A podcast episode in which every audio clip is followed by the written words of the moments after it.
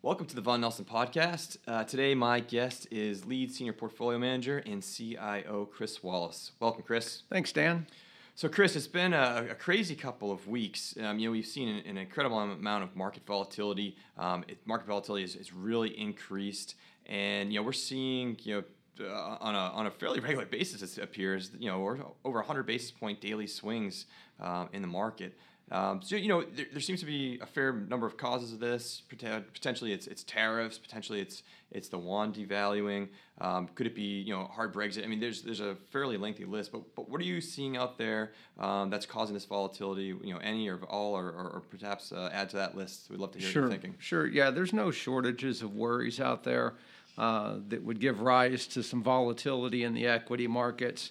But like as we've spoken about in the past, ultimately this is going to be liquidity driven. And so we have seen liquidity decline on the margin. We've seen after the debt ceiling increase, the U.S. Treasury go out and start to replenish its coffers. Um, and so, you know, for the for the rest of August, probably into September, we'd expect this volatility to kind of remain in place. But in addition to the liquidity that's kind of come out of the market, there's no question that economic data out of Europe has been weaker, the economic data out of Japan and elsewhere. It's abundantly clear we're in a manufacturing recession, and we're starting to see maybe that's going to spread into other areas of the economy. Um, and that's what's driving a lot of this volatility. People, I think, maybe still have been positioned for a back half recovery, or the stimulus we saw earlier in China was, was going to be taking effect by now and that just seems to be delayed and being pushed out and to the right. So, as data has been weaker and earnings estimates come down on top of uh, lower average levels of liquidity, we've seen a boost in volatility. So, so you mentioned you know potential manufacturing recessions, uh, or recession rather. Um, any other parts of the market that you think are you know teetering on the edge or could potentially be um, you know another another uh, area of concern? Not not at this point. I mean, the U.S. There, our data and our services uh, sector of our economy seems to be doing well. Um, I I'm not saying that I think we're reaccelerating. Uh, I do think there's further weakness to be had in economic data, but I don't think we're going to be approaching a recession here and it really is isolated to the manufacturing space. And there's a host of reasons for it, whether it's weakness in the energy space, uh, a lot of weakness emanating out of China. You know, China is the incremental driver of the global um, the business cycle and kind of global growth. So as they deal with their own internal imbalances, that's then feeding out to the rest of the world. No, that's that's good. And you know, one of the other things that we're you know certainly experienced in the last week or two um, is what's going on with the yield curve, right? And so we've seen the yield curve, you know, meaningfully flatten. Um, you know, if I'm just going to pick off a couple of, of high points, we saw the 10-year dip below 1.6. Um, first time in, in, a number of years that we saw that. Uh, the 30 year uh, Treasury went below 2% for the first time. Um, and then we saw that the two year and 10 year invert for the first time in, um, in over a decade, since 2007. So, you know, is, is that leading? Um, I guess you kind of we'll start there, but does that lead you to uh, any you know substantial concerns for you and, and what you're seeing out in the market? Yeah, I, I'm not one that's in the camp that it's different this time. I think the yield curve is an incredibly deep market. Um, there's certainly some nuances going on with the structured products and, and the factor based investing. We seem to uh, let the Greek letters drive what we what we invest in now more so than the underlying fundamentals. So, as there's a reach for duration and convexity, that can cause some of the volatility in the curve. But the the flattening that we've seen, uh, a it began you know well over a year ago in the eurodollars market and it's just kind of spreading globally across the sovereign curves, is unambiguous that it's uh, telling us that it's slower growth, weaker growth, more importantly, weaker inflation going forward, and a higher risk of deflation. Uh, and it doesn't mean that we have to have a recession, but it just means we're not seeing in, in the market and the global uh, uh, fixed income investor is not seeing anything that would indicate a bottom in the slowdown as far as economic growth goes. So I'm going to hit back on that point you just described. You know, we're seeing a lot of um, uh, if you're looking through investor news, right, people really hopped up on the two year and 10 year inverting. And so if I've, I've, looked at that, you know, that's happened five times in the past. You know, each time has been followed by a recession. Um, you know, it sounds to me like you're thinking, you know, this is this is a little bit more independent. You know, that the historical precedent does that matter a little bit less in, in today's environment? It, I, I won't say it matters less. I just think we got to think about where we are. So, you know, when you look historically, we had higher levels of nominal growth. So when you went negative, the, the rate of change was much greater. Whereas in our current economic environment, where nominal growth is much lower, to slow closer to recessionary levels is just less of a incremental swing. So in that sense, it's a little easier to deal with. Um, but no, I, I don't think we should be ignoring the inversion.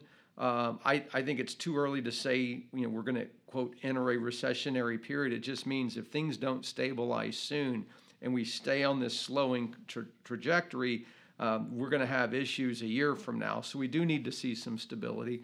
And if you look at kind of the economic data for the last 12 months, we would probably see the worst of our economic data over the third quarter, maybe early into the fourth quarter, and then just year over year base effects will start to show some improvement unless there's a further deceleration. So that's where, you know, a hard Brexit to the extent it had a knock on impact to global growth or further uh, weakness out of China, then we would be setting ourselves up for even slower growth. Ultimately, the U.S. you know can't operate in a vacuum, it would succumb to that global weakness as well, and then we'd be nearing kind of recessionary conditions. Right. So, uh, you know, with where the U.S. sits today, um, you know, how, how, do you go ahead and incentivize investors to begin looking at the, the longer end of the curve? Yeah, it, that's a good question because um, it, it, I think it's going to be clear unless we're going to go into just a deflationary trend for the next 10 years that the yields that are out on the curve, not just in the sovereign market, but even in the private sector as well, are ridiculously low. And I'm not here to say that you know they need to be materially higher. I don't think we go back to anything like even what we saw in the mid 90s. Uh, but the curve should be 100, 200 basis points higher, probably across the space to offer any real yield. Um, and I don't think it's baked in the cake, even given the demographics that we ne- necessarily have to have a more deflationary or disinflationary environment over the next 10 years. I think it's rapidly the case that every major government in the developed world is recognizing that monetary policy has played the role that it can. And it wouldn't surprise me that over the next three to five years, we're talking about kind of global synchronized deficit spending supported by monetary policy to drive growth and drive inflation and allow for some deleveraging. So, well, so so you know if you're if you're you know, thinking about it from from that perspective, you know where it should be, right? But let's talk about a little bit about you know where it is and yeah. where it could go. Um, you know, so there's a ton of noise surrounding negative rates globally. Um, there's, if uh, to my last count, there's you know roughly 16 trillion in negative yielding debt. Um, you know, we saw uh, recently that Denmark is actually offering negative yield mortgages, um, which is really something. So, uh, you know, is it possible for, for negative rates to occur in the U.S.? And, and I, I assume I well, I'll say, you know, of course, it's, it's possible, but maybe more likelihood that yeah. Uh, that could happen here. Y- you know, I hope it doesn't. Um, if it would be a clear policy choice to allow negative rates to occur here, I don't think it would be driven necessarily by market forces driving the yield curve lower into negative territory, and then, you know, for some reason, the central bank following that path. Um, so I, I hope that's not the case. Again, I don't see any weakness to the extent now that would justify going to negative rates. Uh, and quite frankly, I'm not sure. Ne- in fact, I'm positive that negative rates are not the answer to the ills that exist in various economies around the world. Yeah, and I guess you could probably point at you know some of our European counterparts or, or Japan. Um, you know, the negative interest rates. Um, are, you know, are they are they supporting growth in those areas at this point? You think? No, um, and and this is how uh, you know I kind of gain confidence that monetary policy is kind of exhausted as far as the impact it's going to have on global growth. Um, there's some clearly there's debate among economists regarding uh, whether negative rates are, are good for economies or good for growth or good for borrowers. Um, there's no debate in my mind. I think negative rates are a terminal disease that can kill you quickly or kill you slowly, depending on the nature of your financial system. Um, and I don't even think they have to get negative for those ne- those detrimental impacts to occur. When rates get low enough, lenders will pull back. There will be less supply of credit. Period. Of end of story. And what's really important for a banking system is that it has healthy levels of profits, so that when credit losses occur, they can be dealt with. If you run a banking system on just marginal economics, it's barely profitable and then you end up forcing banks to find other ways to make money, you know, beyond what fee income they can generate, then they're going to go after either go out and make risky loans or buy securities that aren't really within their realm of expertise, whether that's investing internationally in other risk assets in order to capture a spread. But you know, negative rates they ultimately are going to bankrupt your banking system. They'll bankrupt your insurance companies, and they'll bankrupt your pension plans. Um, and what about well, what about for investors, right? So these these rates, right? So you have you have negative rate loans. Yeah. Um, you know, by way of example, uh, they get they get packaged up, they get resold. You know, who, yep. who's on the other end of this? Who, who's buying these? It, it, who would want to? you know, these? it's got to be a couple of players. It's either forced buyers, meaning for regulatory purposes they have to buy them. Uh, there's an argument to be made that it's a it's a bubble in the sense that there's enough momentum in the trade and enough belief that you know, we're going to have a European banking crisis or China's, you know, credit system is going to implode or devalue and spread deflation, that you can buy these negative yielding, high duration assets. And if we just go down another 1%, then you can sell them to right. someone at a higher price and make money. Um, and that's when you kind of get into this greater fool's game. But I, you know, the the really negative impact of all this is you don't even have to go to an institutional investor, just go to the average family trying to save. Um, you don't want to push them further out the risk curve to generate a return. They, they need to be comfortable with what they're investing in. And so, what ultimately happens in my mind is they end up investing in less risky assets, holding more cash, and boosting their savings rate instead of consuming. Um, and we've already seen data that kind of suggests this is what's happening in Europe. So it, it's certainly just crystal clear in my mind that negative rates are really bad. Um, and ultimately, while everybody here is discussing that the Fed may have to follow the rest of the world, and a lot of that's driven by the dollar strength, which is crimping kind of global liquidity and slowing things down it doesn't mean necessarily that we need to take our rates lower to match the rest of the world. It may mean that the rest of the world needs to raise their rates to get closer to us. Right. And if that realization ever set in, then you'd see some significant volatility in the marketplace. Yeah, no, that, that's that's certainly interesting. You know, you think about, and you mentioned, you know, what we would see back in the '90s, but even if you thought about what we were seeing, um, you know, 10, 10 years ago, mm-hmm. or pre-crisis rather, you know, um, you know, potentially at rates, you know, five, six percent. Yeah. Um, but we're a lot closer today than to, to negative than we, we are to getting back to that spot. So absolutely. Uh, so last question while I have here, you know, uh, every time the Fed comes out uh, and, and Fed Chairman uh, speaks, uh, Powell speaks, it's um, well, it seems like a roller coaster for the market. So you know, where do you think we go from here? And, and really, maybe more importantly, you know, what are the expectations of the Fed at this point, and, and yeah. how, did, how is the market res- going to respond? Yeah. Or how should it behave? Look, I I think you know the Fed's in a tough spot. Um, and quite frankly, even without the Fed speak, I think we'd see the same level of volatility that we've seen in the marketplace.